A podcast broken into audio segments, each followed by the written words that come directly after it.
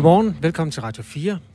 Mit navn er, som Thomas sagde, Kasper Harbo. Øh, Thomas Sand, han leverer de nyhedsoverblik, som hver halve og hele time skal sikre, at vi ikke overser noget vigtigt. Det er onsdag, og det er hviledag til det meget omtalte arrangement, der hedder EM i fodbold, som giver nogen muligheden for at øh, slippe for at høre om en sport, som ikke interesserer dem. Andre øh, kan glæde sig til, at vi går ind i en overset tendenshistorie, som udspringer af samme event. Sagen er den, hver gang der bliver scoret et mål ved et storskærmsarrangement eller på et stadion, så bliver der kastet tusind bajere op i luften. Fadøl, som er en, hvad skal man sige, en i mikrokosmos af den der champagneflaske, som man bruger til øh, Formel 1, eller noget i den stil. I hvert fald en fejring, som betyder, at det ser enormt festligt ud på afstand, men er øh, virkelig, virkelig vådt at øh, stå midt i, og t-shirten, landsholdstrøjen, skjorten, hvis man har sådan en på, lugter mindre godt før, end før den gjorde. Øh, det skaber splittelse blandt danske fans, og vi varmer lidt op til en debat, øh, for nogen synes, det er fedt, og andre synes, det er ufedt. Dem skal vi tale med. Vi skal også tale om noget andet, der lugter specielt. Når man kommer ind på et plejehjem, så er der en helt bestemt lugt. Du kan lukke øjnene, hvis ikke du kører bil, og så prøve at se, om du kan genkalde dig den her, måske sådan lidt sødlig duft, lugt. Man kan forbinde den med ældre mennesker, for de føles ofte ad. Nogen vil beskrive den som tis eller sure sokker. Der er også noget rodalon indover. Den der sådan lidt institutionsagtige øh, lugt af noget, ingen rigtig ved, hvad er. Men nu skal det være anderledes. Der skal dufte af friskplukkede blomster og nybagte boller på plejehjemmene. Den øh, undersøgelse, der øh, åbenbart det her, den skal vi dykke ned i. Altså, øh, nogen har simpelthen undersøgt, hvordan plejehjem lugter, og det er ikke godt. Vi har også rettet luppen mod studentervognene, der triller rundt og øhm, skaber, ja, der spreder fest, lad os sige det på den måde. Studentervognene fyldt med øh, unge mennesker, der har gennemført deres øh, studentereksamen, og som derfor er på, øh, ja, på Kristien, sådan rent festmæssigt. Sagen er den, at politiet også er på Kristin. På Sjælland og Lolland Falster har øh, der været en del øh, køretøjer, hvor der har været problemer med sikkerheden, når politiet tjekker dem. Det viser sig, at nogle øh, chauffører simpelthen ikke har noget kørekort. Der har været mangel på i den mere rutineprægede, men dog alvorlig afdeling, undersøgelser af øh, ildslukker og den type sikkerhedsudstyr. Og så er der også manglet dokumentation for forsikring og alt den slags. Vi skal øh, se nærmere på studentervognen og de problemer, som der er der øh, lidt senere her i Radio 4 morgen. Mit navn er Kasper Harbo, og det er altså igen i dag som det har været lige siden den her radiostation begyndte, sådan at du kan skrive en sms, hvis du har kommentarer, inputs, måske supplerende spørgsmål til de interviews, der er i gang. Du skriver dem til 1424, start med R4 og et mellemrum. Godmorgen og velkommen til. De fleste, der har været til fodbold, har øhm, nok oplevet, at når et af holdene scorer et mål, så regner det med øl. Folk kaster simpelthen deres fadøl op i luften i glæde. Eller raseri kan det også være. Ifølge flere danske fans har den her ølfejring taget overhånd under EM i fodbold, som jo udspiller sig blandt andet i Danmark. Og om ikke på stadion, så udspiller det sig altså også øh, ved en masse storskærme i Danmark. En af dem, der arrangerer fanarrangementer, har skrevet på den største danske fanside for landsholdet. Jeg citerer. Fadølskast skal fremover stoppes. Opslaget om fadølskast øh, har fået over 850 likes, og der er hundredvis af kommentarer fra folk, der enten bakker den her øh, løftede pegefinger op, eller øh, det modsatte, altså synes, det er mega i orden at kaste med fadøl. Og øh, jeg glæder mig til at tale med, i virkeligheden har vi to aftaler. Jeg tror kun, det lykkedes at fange den første, nemlig Claus, som er med os nu. Godmorgen. Godmorgen. Ja, undskyld stemmen. Sådan der. Var du, har du set Sverige og Ukraine i aften? Så? Øh, ja, det, ja, det har jeg også. Og jeg synes, ja, det var, ja, det var lidt, øh, lidt, øh, lidt, lidt halvspændende. Eller, ja, ja, spændende spændende. Altså, ja, ja. lidt øh, sjove kamp at se, kan man kalde det, ikke? Der var tre mål. Kastede du en øl, øh, når der blev scoret? Nej, fordi jeg fik selv øh, vaske hvad det, mit, mit, hvad det, mit, hvad stuegulvring derhjemme, så nej, det gjorde jeg ikke. okay, okay. Det her, det er jo en debat, øh, som splitter fans lidt. Hvorfor synes ja. du, det er forkert at kaste med fadøl? Jamen altså, jeg har jo været på begge sider. Øhm, jeg har jo før i tiden synes, at altså, det skal der faktisk med at kaste en fadel ind til hvad det, en af mine kammerater, og jeg selv prøvede her under en af vores hvad det, hvad det, gruppekampe at få hvad det, et halvfyldt plastikkrus i hovedet faktisk, og det, det går pænt ud, skal jeg fortælle dig. Og først der begynder jeg først at finde ud af, jamen hov, altså, ja, altså, man bliver en, en, en, altså, en lille smule våd, det, det jeg sådan ikke lige over, vel? Men øh, det går faktisk ret ud at få sådan, et, at få sådan en fyldt plastikkrus lige i skallen, når det kommer op fra, op fra, fra det øverste byen, ikke? Ja. Der kan det altså mærkes. Øh, og der begynder jeg at stå og tænke, jamen hov, øh, et, ja, det er øl, ikke? Altså, jeg elsker jo bare, ja, ikke? Men ja. altså, så det er jo faktisk lidt spild af penge for det første, ikke? Ja. Plus det, du, de får bøder, og så øh, fik vi så faktisk ødelagt vores, øh, vores trumme i vores fanrum her, øh, hvad det, til, øh, til, hvad det, øh, og kæft, man drøg lige til hvad det, øh, Wales-kampen her. Så blev vores trumme ødelagt, øh, hvad det, af, altså af et flyvende plads til Krus. Der røg trummelærer simpelthen på den. Claus Steffensen er altså øh, fodboldfan, og øh, nogle gange så din, går din stemme rigtig godt igennem, og nogle gange så lyder det som om, at du kommer til at, at tale et andet sted hen lige ned i røret, Claus, så det er okay, men du skal lige... Det, det er fordi, jeg står i... Øh, ja, jeg står lige uden for en gang, det er mit brygger ser, der måske er lidt dårligt lyd i. Okay. Jeg kan lige for, hvor det ikke runger så meget. Hjælp det her. Ja, ja det, var, det er meget Nå. bedre. Ja, mange øhm, undskyld. jamen, det er i orden. Claus Steffensen, øh, hvilke lejligheder har du oplevet det her ved? Altså var det på stadion, eller var det ved storskærmsarrangementer? Det var på stadion. Altså jeg er jo helst på stadion så ofte som, som, som muligt. Altså til storskærmsarrangementer, der har jeg lidt med, der plejer folk at holde fast i krosen, når man ligesom tømmer det opad, kan man kalde det. Og ja, der, der bliver man sgu våd, ikke? Hmm. Øh, er det men, altså, okay, altså, det, når man bliver våd? Nej, altså det er det jo egentlig ikke, fordi altså, folk skal jo så rende i vådt tøj og så lugte af, ja, af øl. Altså det er jo, det er jo, det er jo sådan lidt, lidt, lidt det, ikke? Men jeg kan, jeg, jeg kan forstå, at der er nogen, som, som der bliver overildet, og ja, det er en slags billig champagne, som man skyder af, altså kan man jo kalde det. Men nej, det er jo ikke i orden, altså man render altså, altså og gør andre folk våde, som ikke har lyst til det. Det er det jo ikke jo. I virkeligheden har vi en aftale med en fyr, der hedder Daniel, som synes, det her er det bedste, der findes. Problemet er bare, at Daniel har vist været ude kaste med øl i går, fordi vi kan ikke lige få fat i ham her. Men jeg skal prøve at være, øh, hvad skal man sige, djævelens advokat og stille de der modsatte spørgsmål. Og inden vi går ja. til den del, så vil jeg også lige øh, spille et, øh, et lille klip. Øhm, fordi der er jo regler. Det er jo ikke, det er jo ikke verdensrummet, det her. Der er simpelthen regler. I UEFA's regler for det her EM står der, at det er forbudt at kaste objekter eller nogen form for væsker. Øhm, vi, vi har et lydklip her med en mand, der hedder Allan Mølgaard, som så kampen mod Rusland, altså kampen mellem Danmark og Rusland i parken. Han oplevede følgende. Jamen, jeg oplevede ved, ved 1-0-målet, så står øh, jeg jubler sammen med min kone og min, min 8-årige datter. Øh, og lige pludselig så føles det, som om jeg får et spark i hovedet. Og finder så ud af, at jeg er blevet ramt af et krus med øl, som er kastet op for øverste til byen.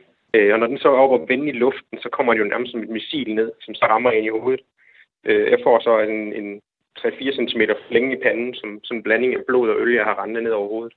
Og er egentlig mest af glad for, at den ikke rammer min datter, fordi så er den landskampsaften nok været færdig. Øh, og ved de andre mål, så, så bliver det sådan, at min, min kone hun dækker sig ind over vores datter, mens jeg står og holder øje opad for at se, hvad der kommer flyvende. Øh, og kan dermed sådan dirigere ølkrug, der kommer flyvende væk fra, fra folk. Øh, og vi ser flere, der bliver ramt.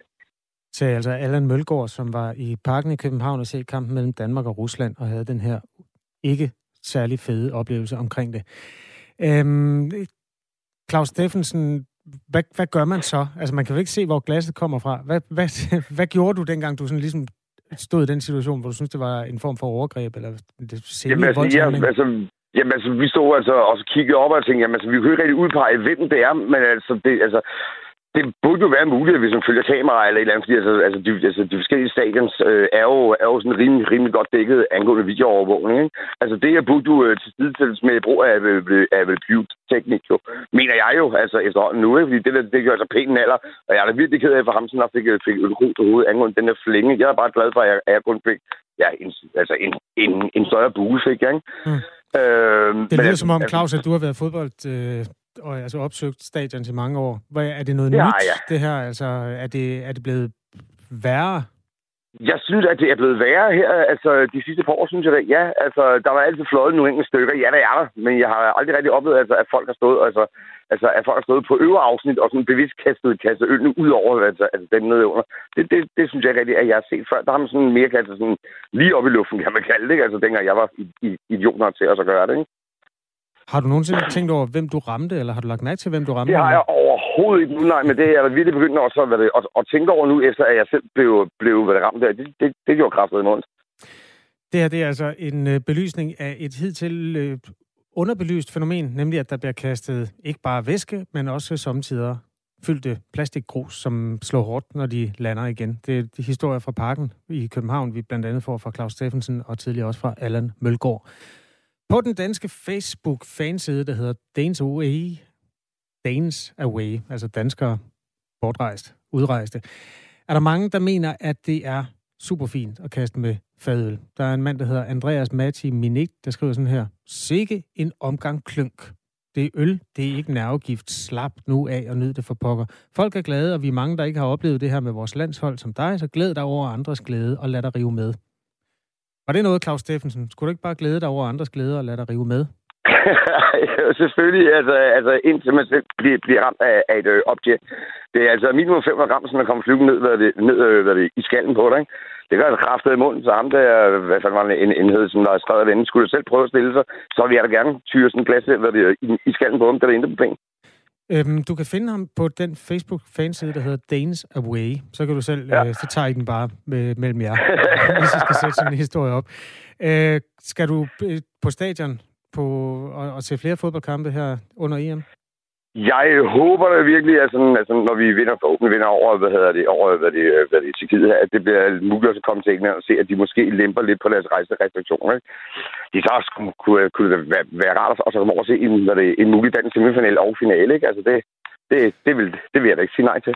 Nej, okay. Jamen, hvis det lykkes, så vil vi meget gerne have en, øh, en Øhm, pejling på, hvordan man opfører sig i England, hvad det her angår. Jeg har lagt mærke til blandt andet ved et, øh, der blev vist tv-billeder fra et storskærmsarrangement, da Kroatien spillede mod Spanien. Og i kroatiske kredse er det også enormt udbredt at kyle øl op i store øh, mængder. Jeg ved ikke, hvordan det er i England, men det må du vende tilbage til. Det er noget mørkt øl, de har derovre, så du kommer til at lugte for forfærdeligt, når du skal hjem, Claus Steffensen. Ja, men det smager godt, det der mørke øl. Det er derfor, at jeg ikke kaster med det for pokker det. Uha, det er jo uden at snække ikke? du har meget ret. Tak fordi du var med. Jeg vil selv tage det også lidt. Goddag. Øhm, ja, skriv gerne ind på den her, hvis du har oplevelser i den kategori. Og også meget gerne, hvis I kunne finde det menneske, som så åbenbart lige glippede denne omgang. Vi skulle have talt med Daniel, som stod på mål for den her festtendens. Øhm, Jens han skriver, bare vent og se mængden af flyvende øl på lørdag, nu hvor det er blevet et tema i pressen. Man ser tydeligt, hvordan der tyres halve øl i vandret bane under fejringen, og det lugter altså mere af uvoren opførsel end af begejstring af synspunktet fra Jens. Katarina skriver, udover at folk kommer til at stinke af øl, så er det også vildt ulækkert, da folk jo også drikker af øllet, inden de kaster med det, så øllet er fyldt med bakterier. Klam tradition, lyder synspunktet fra Katarina. Og det er jo i virkeligheden endnu et aspekt. Det er jo en superspreder af Guds nåde. SMS til 1424, hvis du har kommentar til de historier, du hører i Radio 4 morgen. Klokken er 18 minutter over syv.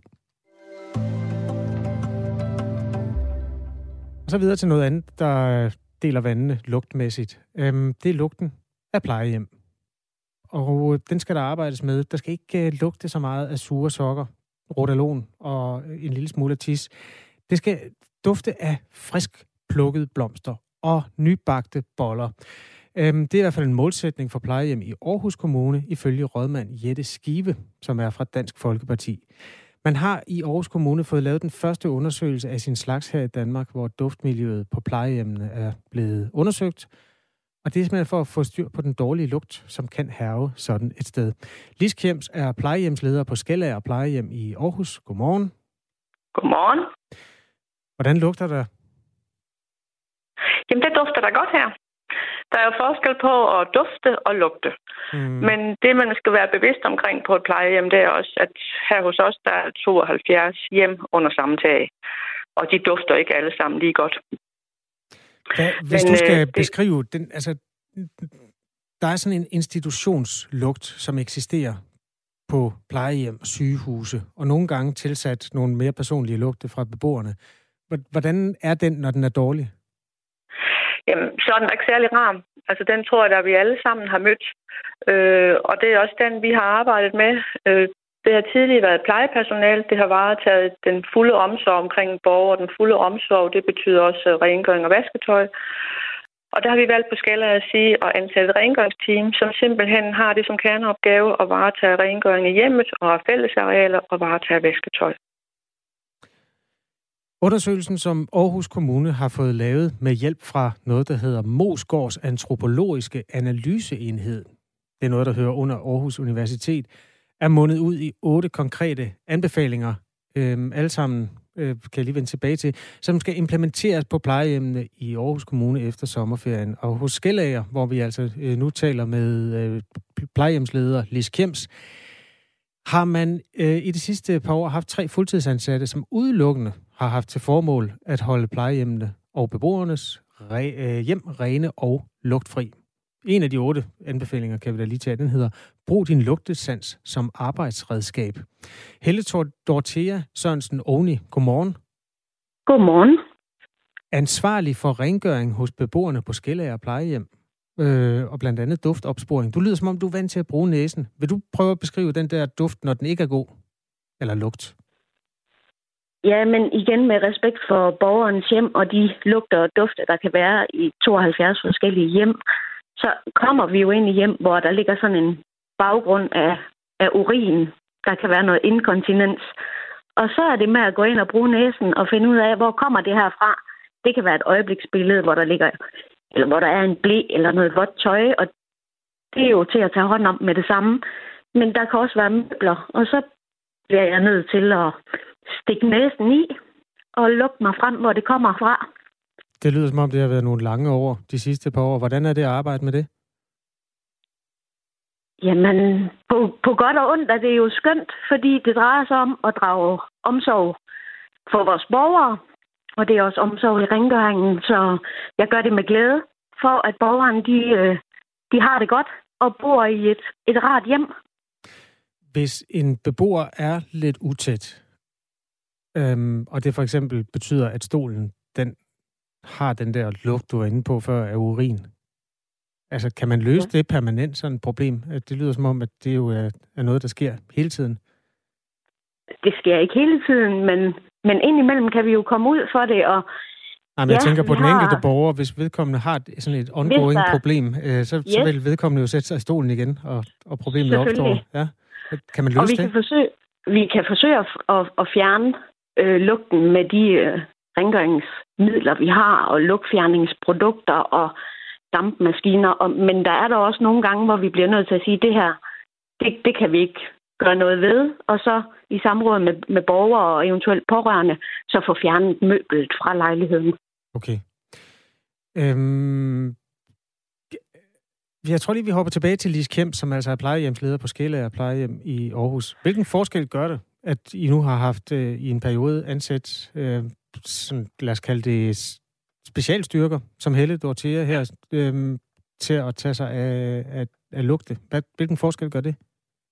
Jamen, det gør der en kæmpe forskel. Dels har vi så haft fokus på den faglighed, og dels så giver det også noget ind i et tværfagligt team, som det jo er. Det betyder jo ikke plejepersonale ikke længere varetager rengøring.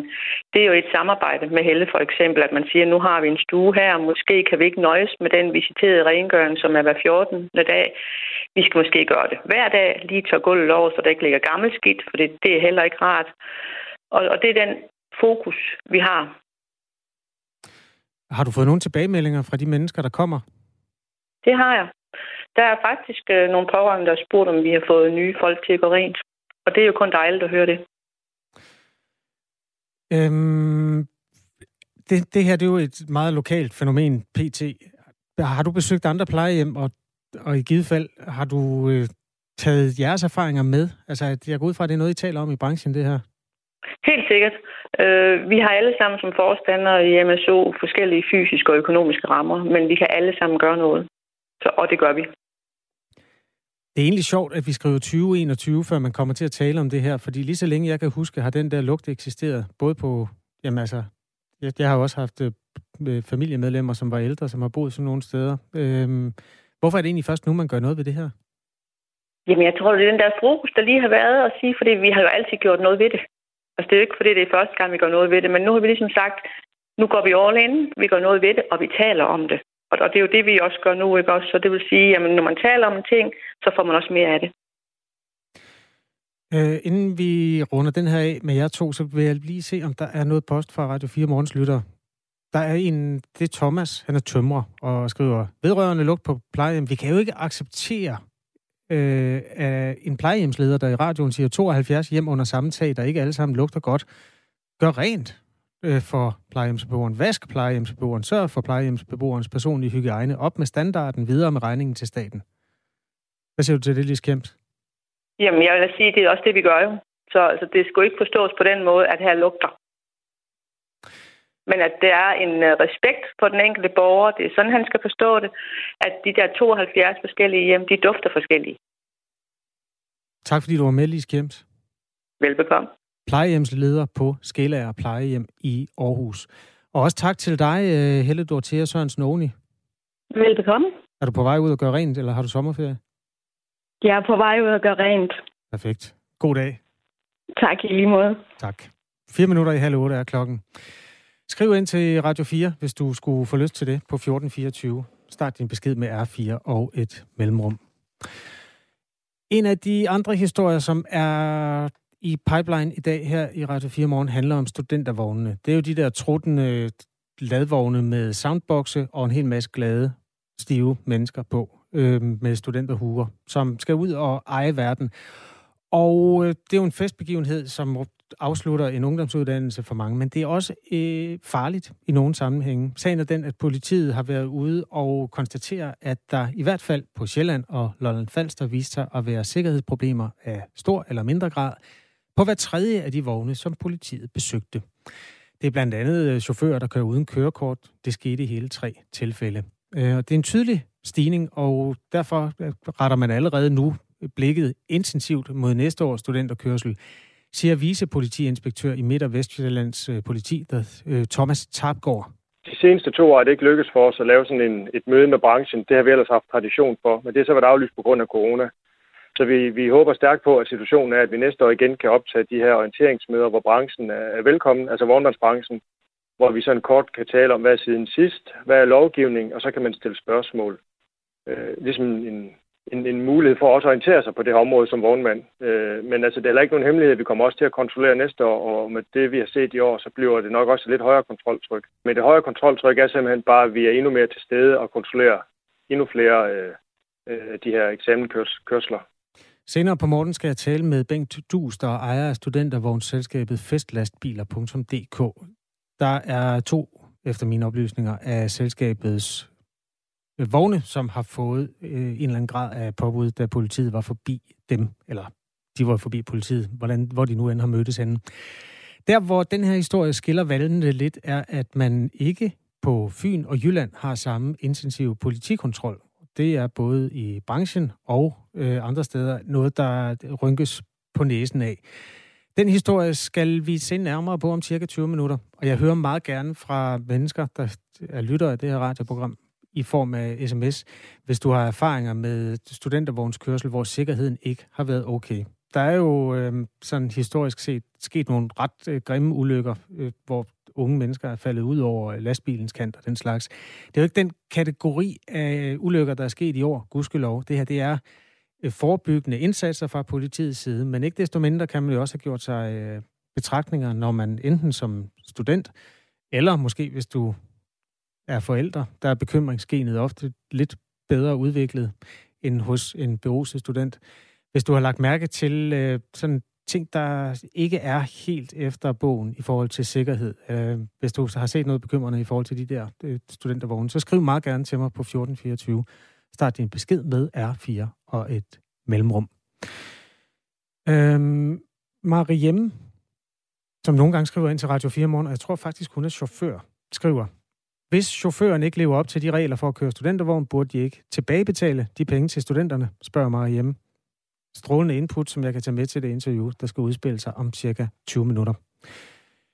Jeg kan også nå at øh, varsle, at vi efter nyhederne skal tage diskussionen med fankoordinatoren hos øh, Dansk Boldspilunion om, hvordan man vil håndtere den øh, tendens, der har været ved målfejringer, at der bliver kastet ikke bare flydende øl, men også samtidig øh, hårde plastikkrus rundt blandt fans. Øh, det går ondt at få sådan en, og vi hørte jo fra en fan, der har fået en flænge i panden af et fyldt fadølsglas.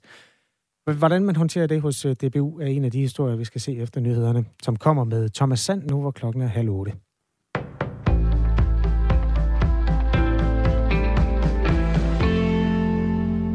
Under corona har flere børn og unge oplevet at blive mobbet på nettet, og organisationer melder om en markant stigning i henvendelser om digitale krænkelser herunder af seksuel karakter.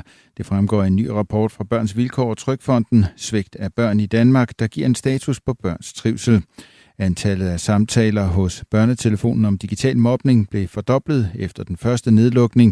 I månederne inden fortalte 12 procent af de børn, der henvendte sig til børnetelefonen om mobning, at den foregik digitalt. Efter nedlukningen den 12. marts steg den del til 27 procent. Altså, det er jo helt oplagt, at, at børn øh, har brugt mere tid på de digitale medier øh, under corona, og man har også mødtes mindre i de fysiske fællesskaber. Så, så derfor er de kommet til at spille en, en, en meget stor rolle for børns øh, sociale liv. Øh, og jeg er sådan set ikke så overrasket over, at øh, mobningen også er taget tilsvarende til øh, her. Siger Rasmus Kjeldahl, der er direktør i Børns Vilkår. Og spørger man Jon Christian Lange, seniorrådgiver i Red Barnet på området Børns Digitale Liv, er tallene desværre forventelige. Jeg vil sige, generelt har der været altså stigende problemer i det digitale, øh, og det har der jo været på, på mange parametre. Så kan vi også se, at den hadefulde tale, at den er steget helt markant øh, under corona. Børn og unge blev under corona også mere sårbare for andre krænkelser på nettet, herunder dem af seksuel karakter. Red Barnets rådgivningsorgan Slette modtog i 2020 27, undskyld, 87 procent flere henvendelser end året før. Næsten en tredjedel handlede om digitale sexkrænkelser. Blot en person er smittet med coronavirus i Grønland i øjeblikket, det skriver det grønlandske medie KNR. Siden slutningen af maj har der været et stigende antal smittede, men efter at der et stykke tid har været ni smittede i alt, er otte af dem nu raskmeldt. Den eneste tilbageværende smittede person befinder sig i Nuuk og er stadig indlagt på hospitalet. Personen er smittet med alfa-varianten, der første gang blev opdaget i Storbritannien. Med blot én coronasmitte tilbage i Grønland bliver der lempet for flere af de coronarestriktioner, som stillstyret har været underlagt i flere måneder. Det betyder, at der fra 1. juli igen kan komme flere rejsende ind i Grønland fra Danmark. I alt bliver der indsat fire ugenlige afgange med op til 250 passagerer, og det betyder, at antallet af indrejsende fra Kastrup bliver op til 1.000 passagerer om ugen. Indtil for kort tid siden var antallet 600, skriver KNR. Det vil stadig være et krav, at rejsende fra Danmark til Grønland skal fremvise en negativ coronatest eller dokumentation for, at de er færdigvaccineret. Derudover åbnes der også for ruteflyvninger fra Island. Selvom der stadig er et stykke vej til en normal sommer, så er der begyndt at komme flere rejsende i terminalerne i Københavns Lufthavn, og de gør klogt i allerede hjemmefra at forberede sig på, hvilke regler der gælder for de flyselskaber, man flyver med, og for de destinationer, man rejser til. Det fortæller Susanne Rose Plum, der er passagerchef i Københavns Lufthavn. Jamen det, der er vigtigt, det er, at man øh, er rimelig øh, godt forberedt, og det betyder egentlig, at man skal være øh, løbende orienteret om, hvad er de gældende regler i forhold til det flyselskab, man skal ud og rejse med, også til den øh, slutdestination, man skal ned til. Noget de rejsende også skal huske, før de tager til lufthavnen, er mundbind. Københavns Lufthavn følger nemlig anbefalingerne fra EASA, der er EU's agentur for luftfartssikkerhed. Det betyder, at alle EU-lufthavne og stort set alle flyselskaber fortsat stiller krav til de rejsende om brug af mundbind. I Nord- og Nordvestjylland mest tørt med nogen sol i resten af landet overvejende skyde med regn eller byer, der stedvis kan blive kraftige og med torden, men især østpå også perioder med sol. Temperaturer mellem 17 og 24 grader. Det var nyhederne på Radio 4. Mit navn er Thomas Sand. Nu er Kasper Harbo tilbage ved mikrofonen. Det er du så.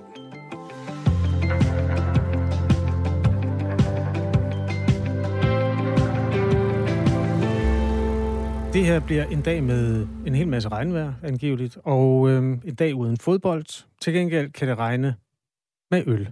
Det øh, gør det i hvert fald, når fodboldfans samles både på storskærmsarrangementer og mere alvorligt i øh, store stadions, hvor en faldende fadøl fra øvre tribuneafsnit til nedre tribuneafsnit kan slå hul på en mands pande. Det har vi været ombord i øh, tidligere her på morgenen. Og øhm, reglerne siger jo faktisk klart, at man må ikke kaste med sin fadøl. Øhm, man må ikke kaste med noget som helst stort set, når man er samlet. Det sker så alligevel. I den danske fodboldfangruppe på Facebook, der hedder Danes Away, der fylder den her debat meget lige nu. Øh, der kom et opslag om, at fadølskast skal stoppes. Det har fået tonsvis af likes, men også en masse kommentarer. Også fra folk, der synes, det er totalt i orden at kaste med øl. Anders Hagen er fankoordinator hos Dansk Boldspilunion. Godmorgen. Godmorgen, godmorgen. i jeres optik, hvor stort et problem er fadølskast på stadion? Uh, det er i hvert fald en, øh, en udfordring, der har fyldt rigtig, rigtig meget siden jeg startede DBU i uh, sommeren 2019. Uh, der har det været sådan et, uh, en gentagende debatemne, der er blevet taget op hver gang, vi skulle uh, diskutere, hvordan en kamp er gået, hvordan vi planlægger en kamp bedre. Så er, uh, er fadølskast uh, måske emne nummer et. Så det er en stor udfordring. Hvor, så sidder du sikkert med overblikket, fordi vi andre har jo blikket rettet mod banen, men hvor ofte sker det? Det sker, det sker relativt ofte, og det, det sker sådan i stigende grad, når det er en fredag- eller lørdagskamp, hvor folk er, er fulde. De har været ude og, og stejst den i løbet af dagen og har drukket tæt. Så kommer de ind på stadion, smider hæmningerne og tager nogle af de øh, både gode vaner, man har, når man er fan, altså det med at råbe og synge og den slags, men også nogle lidt dårlige vaner, ud fra eksempelvis fanzoner, hvor man øh, godt kan lide at kaste med fadel, især når, når ens hold scorer. Øh, de tager man så med ind på stadion. Det, det sker rigtig ofte, også øh, når, øh, når det ikke er EM. Hvorfor tror du, det er en stigende tendens til det her EM? Ja, det, øh, det, altså min sådan hjemmestrikkede teori er, at det handler noget om, at, at coronarestriktionerne er, er sådan løftet, og vi, vi ses igen på et stadion. Folk er glade, folk har drukket rigtig, rigtig mange øl. Øh, det er sådan en kombination af fest, og så har vi haft nogle, nogle kampe, der har ligget på en måde, hvor at, øh, ja, så eksempelvis mod Belgien en torsdag, øh, i Holland, øh, i Amsterdam, der var lørdag, altså hvor, hvor folk ligesom har givet lidt mere los. Øh, og der er måske også dem, der tager fri, når, de, når der er EM, altså, så man ligesom har tid til at, at, at, at give dem gas en aften. Så jeg tror, det handler meget om det. Øh, det er min sådan, hjemmestrikkede teori, og så også det her med, at der er rigtig mange øh, nye fans, der kommer på stadion, hvilket jeg synes jo er rigtig, rigtig fedt. Øh, men der er mange, som der måske ikke er vant til at øh, vide, der er sådan en, at vi som udgangspunkt synes det ikke, det er særlig fedt at få en øh, fadel i nakken. Øh, det, det er min, min teori. Det er jo Dansk Boldspilunion, der skal betale bøden, hvis der bliver en. Altså når danske fans kaster med øl. Hvor mange bøder har I fået? Øh, nu kender jeg kun lige til én bøde i hvert fald fra, øh, fra Ruslandskampen øh, på øh, knap 50.000 kroner. Øh, men tidligere til andre landskampe, altså før EM i parken, har der også været, øh, været bøder fra, fra UEFA for, øh, for den regel, der hedder throwing of objects, når, når fadet bliver kastet. Så det er øh, noget, der gør ondt. Øh, øh, pengepunkten arbejde, altså lave federe fanzoner, federe tifoer, lave fanarrangementer og den slags, så det, det er ærgerlige penge. Ja. 50.000, altså det vil sige, øh, UEFA, den europæiske fodboldorganisation, holder øje med, øh, ja, der er selvfølgelig sikkerhedsansvarlige, og, og udsteder den bøde. Er det så penge, der går fra Dansk Boldspilunion over i UEFA's kasse? Jeg kender ikke den præcise pengeoverførsel. Jeg ved bare, at det er nogle penge, der skal, øh, der, der, der skal betales. Øh, Men det er ikke til den danske stat, for eksempel? Øh, altså, det er... Nej, nej det, det, er, det, det er til, øh, det er til UEFA. Øh, kan man sige, den der arrangører, okay. og dem, der har nogle regler. Øh, så det er ligesom, øh, så det er der penge går til. Øh, og det er, det er et problem, og det er jo ikke kun til landskampe, det er det jo også til Superliga-kampe, til koncerter, til på festivaler. Det er en, en kultur, hvor at, det her med at at vise, man er glad på. Det gør man ved at kaste en fadel op i luften. Øh, og det, det, det kan jo se rigtig, rigtig fedt ud på video, men det er ikke særlig fedt at stå nede på tribunen og få den i hovedet, og især ikke, som du også selv nævnte, hvis den, øh, den rammer op fra, fra, fra øvre, de øvre tribuner, afsnit i parken eksempelvis, så rammer den altså og falder ligesom en granat, en humlegranat. Og så gør det ondt, så det er ikke fedt, det er ikke sjovt, det gør, ja, og så er det også ulovligt.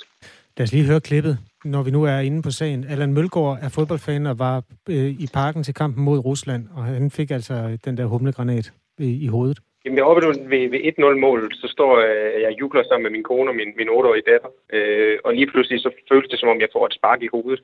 Og finder så ud af, at jeg er blevet ramt af et krus med øl, som er kastet over for øverste til byen. Øh, og når den så er oppe og vende i luften, så kommer den jo nærmest som et missil ned, som så rammer ind i hovedet.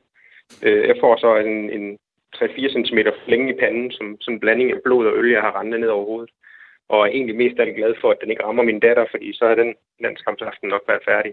Siger altså Allan Ølgaard, der fik den her flænge. Nej, ikke Ølgaard, Mølgaard. Undskyld, det er Freudian slip.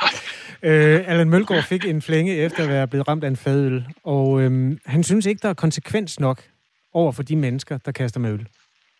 Altså, jeg undrer mig over, at der ikke sker noget, fordi jeg har tidligere været i parken for, for en del år tilbage til, en, til Superliga-kamp, hvor jeg har set flere folk blive smidt ud for at kaste de her ølkrus. Men det virker til, at her under, i hvert fald under EM her, har der været, har der været frit lejde til at gøre, hvad man vil. Øh, det synes jeg er sådan en, en mærkelig signal at sende. Og med i telefonen er jo altså nu Anders Hagen, som er fan-koordinator hos Dansk Boldspil Union. Gør I noget for at finde de mennesker, der kaster med bajer? Det er som udgangspunkt ikke min opgave, så du snakker med den forkerte. Øh, jeg er jo foreningsmand i DBU, øh, så jeg prøver som udgangspunkt at, at, at, at snakke med dem i form af en dialogbaseret. Øh, øh altså, det er det, jeg prøver at gøre. Altså snakke med folk, fortælle dem, hvad det har af både altså, konsekvenser, når folk kaster med fadel på det her med, som, som Allan her, der får, der får en fadel i, i panden. Det gør ondt, det er ubehageligt, det ødelægger oplevelsen. Mm. Men lige så meget også det her med, at øh, når ryger den ind på banen, så, så er det bøderegn til DBU. Ja. Øh, det er noget, som, som der kan komme konsekvens på i forhold til, at der kan blive sat et net op. Der kan, ligesom i England kan man jo overveje en konsekvens, der hedder, det ved jeg også, der er blevet snakket om, om man overhovedet må tage fadet med ud på tribunen. Ja. Og det vil jo være øh, virkelig, virkelig, virkelig ærgerligt, hvis det er, er konsekvensen af det her. Så det, det er det, jeg ligesom prøver at gøre, i hvert fald at, at gøre opmærksom på, at det her det er altså noget, som der rammer fans selv, og det er noget, vi skal prøve at komme til livs så godt som muligt. Øhm, så det, det er egentlig min opgave. Og ja. hvordan hvad Stewart skal gøre det, der må du snakke med nogle andre i forhold til, hvordan man øh, hiver folk ud. Selvfølgelig. Det er jo heller ikke, fordi jeg vil pålægge dig den øh, politiopgave, men jeg kunne jo godt forestille mig, at det ville have en vis øh, gennemslagskraft, hvis man fandt de mennesker og, og fik dialogen direkte med dem, der, der gør det. Og der, der er jo ikke, øh, det er jo ikke umuligt, hvis man står ved siden af en, der, der kaster en fadøl, og lige nævne det for for eksempel fankoordinatoren, at, at den og den har, har kastet med øl. Ja, altså øh, som udgangspunkt, så ligesom så mange andre ting, når man går til fodbold, så, øh, så er det, jo, det er jo rart, at folk melder ind til mig med, med hvad de oplever på stadion, og hvordan de kan gøre stadionoplevelsen bedre. Det er jo sådan mit, mit job i essens, øh, at være bindeled mellem fans og politi og sikkerhed og den slags. Øh, men det der med, at jeg skal gå rundt og pege ud, og hvem det er, der har gjort hvad og sådan noget, det, det, det, kan, det kan godt blive lidt uheldigt, hvis jeg lige pludselig bliver, bliver ham, der skal stå for det. Så der er, der er tryk ved, at der er stewards og og sikkerhed, der, der kan ligesom stå for det. Den lige præcis den del af, af, af tribunen-oplevelsen. Men, øh, men det er rigtigt, at det er noget, som, øh, som vi skal gøre noget ved. Øh, og jeg håber da, at, øh, at der også er selvjustits blandt publikum. Og det er jo også det, jeg prøver at arbejde på, at, det, det, at vi simpelthen skal have en kulturændring øh, til landskampe, så, så vi kan minimere det her problem. Altså ved, at, at fans skal sige til hinanden, hey, kan, hey Marker, lad det nu være med at kaste en fadel ud over, der sidder børn, og der sidder folk, der der ikke har lyst til at få din fadel i nakken. Og i øvrigt mm. er, er fadel rigtig, rigtig dyre i parken, så, så, Hvad koster så drik hellere, end at kaste den på banen.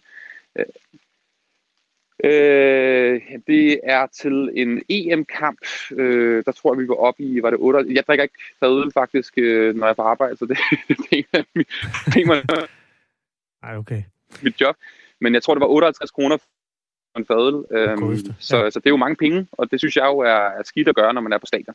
Ja, sæt nu, man er inde og se øh, Spanien-Kroatien, hvor der var 8 mål. 8 gange 58 kroner. Anders Hagen, øh, bare lige for at slutte af. Der er kommet et par øh, små stykker e-post fra ja. lyttere her. Claus, han skriver, en start på at løse problemet kunne være, at man nægtede fulde mennesker adgang, og så stoppe ølsalg. Kunne du se for dig, at man gjorde det til fodboldkampe? Du må gerne svare ja eller nej, bare... Uha, Igen, nu er jeg fansens mand, jeg er repræsentant for fansen, og jeg ved, det der det er noget, som øh, flertallet af fans synes var en rigtig dårlig idé. Så det synes jeg også er en rigtig, rigtig ærgerlig vej, hvis vi skal gå ned til, at, man, man, at vi skal have en form for svenske tilstand på, på stadions i, i Danmark, at man, at man ikke må drikke øl. Må man ikke det, det, synes jeg, det synes jeg vil være ærgerligt. I sand, Øh, du må i hvert fald ikke tage den ud på tribunen, og jeg tror, der er nogle, sådan nogle, øh, nogle, sådan nogle områder på stadion, hvor du skal stå ind i et bur og drikke øl. Det er i hvert fald den her oplevelse, jeg havde, da jeg var med landsholdet i, i Sverige. Øh, og det synes jeg vil være ærgerligt, og det synes jeg også er, øh, vil være en, en forkert udgang af det her problem. Jeg håber, at det er noget, som fansene internt kan, kan, tage, kan tage, vi kan have noget selvjustits, og så kan man eventuelt skrue op for retorikken i forhold til, hvilke konsekvenser det kan få for fans selv, hvis det, er, det fortsætter til efterårskampe. Tidligere har danske fans selv skulle betale en bøde til FIFA. Det, var, øh, altså, det er jo det internationale, fod, eller den internationale fodboldorganisation eller forbund. Det var i forbindelse med VM øh, i 18 i Rusland. Der skulle de selv betale. Det var jo en vej at gå, kunne man sige. Vil du øh, bifalde det, hvis det blev øh, bøder til den enkelte, i stedet for til DBU? Det ved jeg, det ved jeg ikke rigtigt. Jeg synes, at, øh, jeg synes, at den, den rigtige vej i første omgang at gå er at sætte fokus på problemet. Jeg har, jeg har selv stået på tribunen rigtig, rigtig mange år som mini-fan, øh, og jeg anede ikke, at eksempelvis DBU øh, skulle betale så store bøder i forbindelse med, med fadelskast. Øh, det er så også et problem, der er blevet større. Øh, jeg anede ikke, hvordan konsekvenserne skulle være i forhold til, øh, at det her det fortsatte. Øh, og det er i første omgang det, jeg prøver at appellere til at fortælle folk, fortælle folk, hvad der sker, når de gør det her. Øh, det betyder, at der kan komme et net op. Det betyder, at du ikke kan stå med en fadøl på stadion til en landskamp. Mm. Øh, det her er, er noget, som går ud over fanarbejdet. Det er i første omgang det, jeg prøver på. Ja, øh, det er godt. Mm. Øh, Anders Hagen er altså fankoordinator for Dansk Boldspilunion, og øhm, ja, ikke tilhænger af fadølskast. Tak fordi du var med her. God dag til dig, og fortsat god i, øh, godt øh, EM. Ja, jeg tror simpelthen, vi mistede Anders Hagen, men det var jo øh, egentlig ikke noget helt dumt tidspunkt at runde af. Gode hilsner til ham. SMS fra øh, Kenneth på Amager, der skriver, man er heldig, hvis det kun er øl, der bliver kastet med. Fodboldfans har det med at tisse i kopperne og kaste med dem, når der sker noget på banen. Don't try this at home. Øhm, fadøl er der for dyre til at kaste, skriver en fornuftigt anlagt lytter. Klokken den er 7.46. Det her er Radio 4 morgen med Kasper Harbo. Og så til noget andet. Mange i forvejen udsatte børn og unge har oplevet, at nedlukningen i 2020 har gjort øh, de svigt, som de i forvejen var udsat for, værre. Det viser en statusrapport, der hedder Svigt af børn i Danmark, øh, som gør status over det sidste år, eller ja, året 2020. Den kortlægger omfanget og udviklingen af svigt øh, af børn i Danmark. Øh, den er udgivet af Trykfonden og Børns Vilkår, og den fortæller blandt andet om en tredobling af anmeldelser af fys- øh, psykisk vold mod børn og unge, som er steget øh, fra 53 anmeldelser i 2019 til 143 i 2020. Rasmus Kjeldahl er direktør for organisationen Børns Vilkår, og med os nu. Godmorgen. Ja, godmorgen. Hvorfor er de her tal så høje?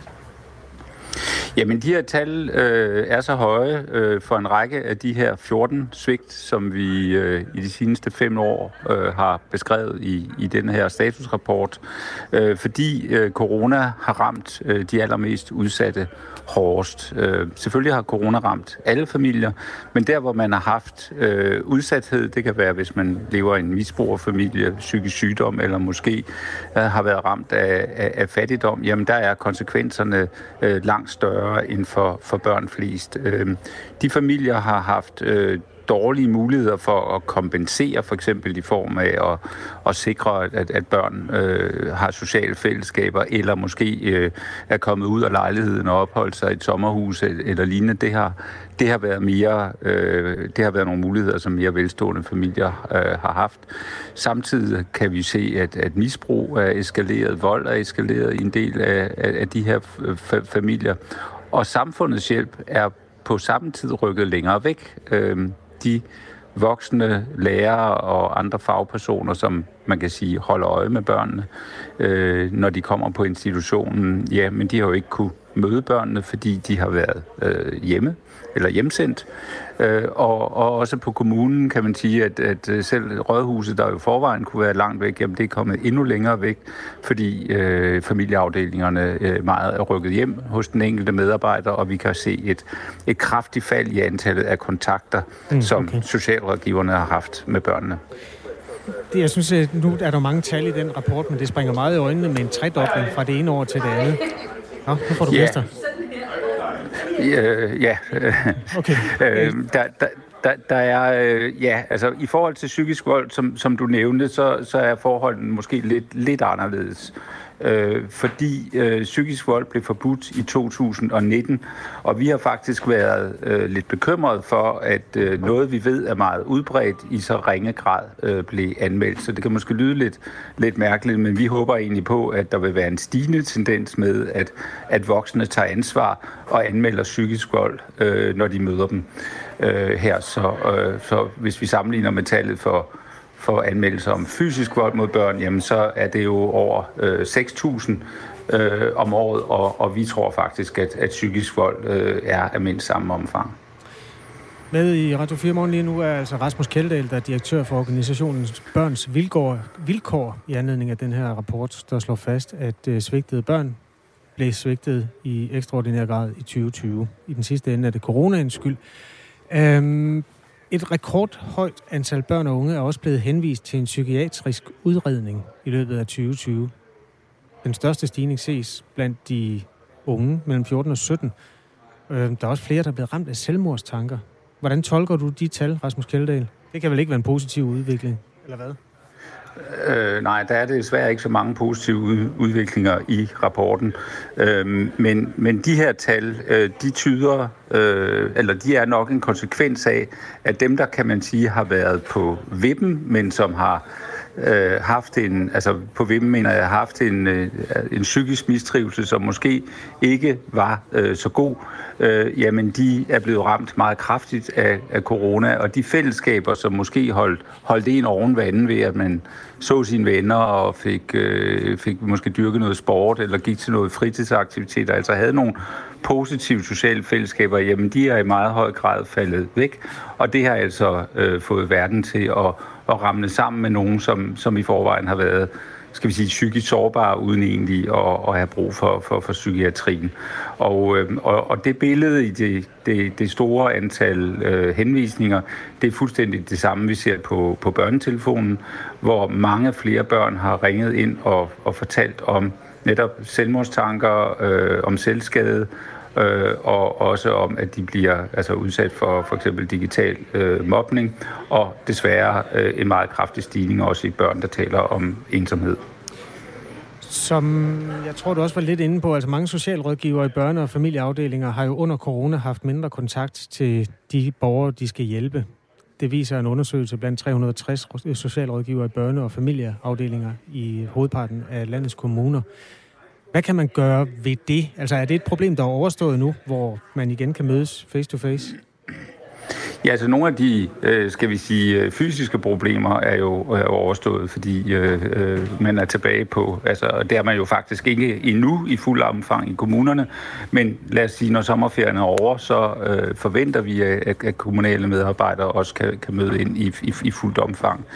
Øh, men, men det, som jeg tror, øh, der, der kommer til at, at presse og øh, systemet, det bliver, at øh, man er nødt til at gå ud og finde ud af øh, de familier, man ikke har, har hørt fra, øh, at øh, hvad, hvordan er forholdet egentlig der, hvordan har børnene øh, klaret sig. Lever man i udsathed, så er det desværre ret udbredt, at man i stedet for at søge hjælp, jamen så øh, isolerer man sig.